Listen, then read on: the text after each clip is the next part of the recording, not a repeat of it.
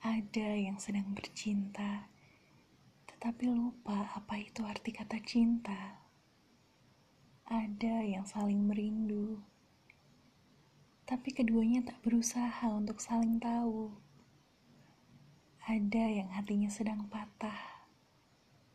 Ia tahu apa penyebabnya, namun ia betah, lengket seperti bergetah ada yang sangat ingin pergi, tapi agaknya gelisah, takut di tengah jalan bertemu dengan pertanyaan, ingin ke mana lagi?